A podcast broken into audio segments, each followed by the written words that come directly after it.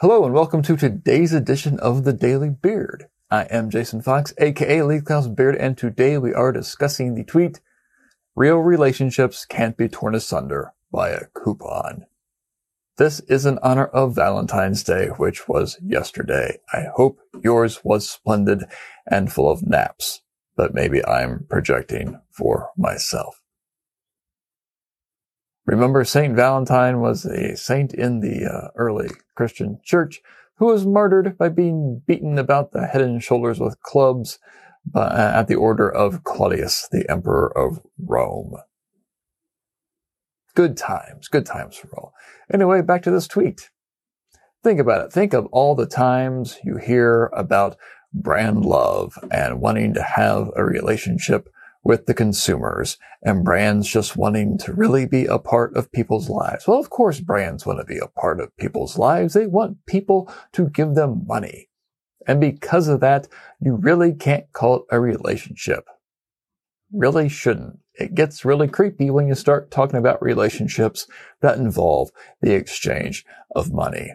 I mean, sure, I have to give my kids money. And as they become older and uh, get into their teenage years, I'm sure I'll have to give them more and more money, or rather they will ask for more and more money.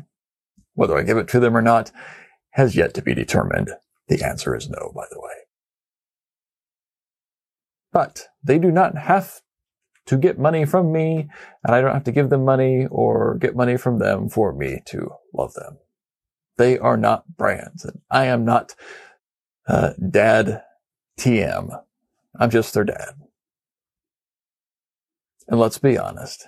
If people really, really, really, really, really wanted to be in a relationship, a deep and personal relationship with your brand, would those be the kind of people you wanted touting your wares to their friends and family? Maybe not. In reality, most brand quote unquote relationships with the consumers, with the consumers, with consumers can be interrupted with a coupon. Not always.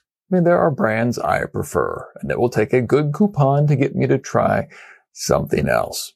I have to have a very good reason, probably beyond just a coupon, to do so. But let's quit talking about these things and just be interesting and relevant and be good at what we do, both in advertising and as clients in the products we make. And that is the best defense against people going off to do different things. But they're going to do different things because people are people. And sometimes they just want to try something new and save 55 cents. Unless it's Tuesday and it's double coupons, in which case you're really hosed. I'm Jason Fox. Happy belated Valentine's Day. Have a good one.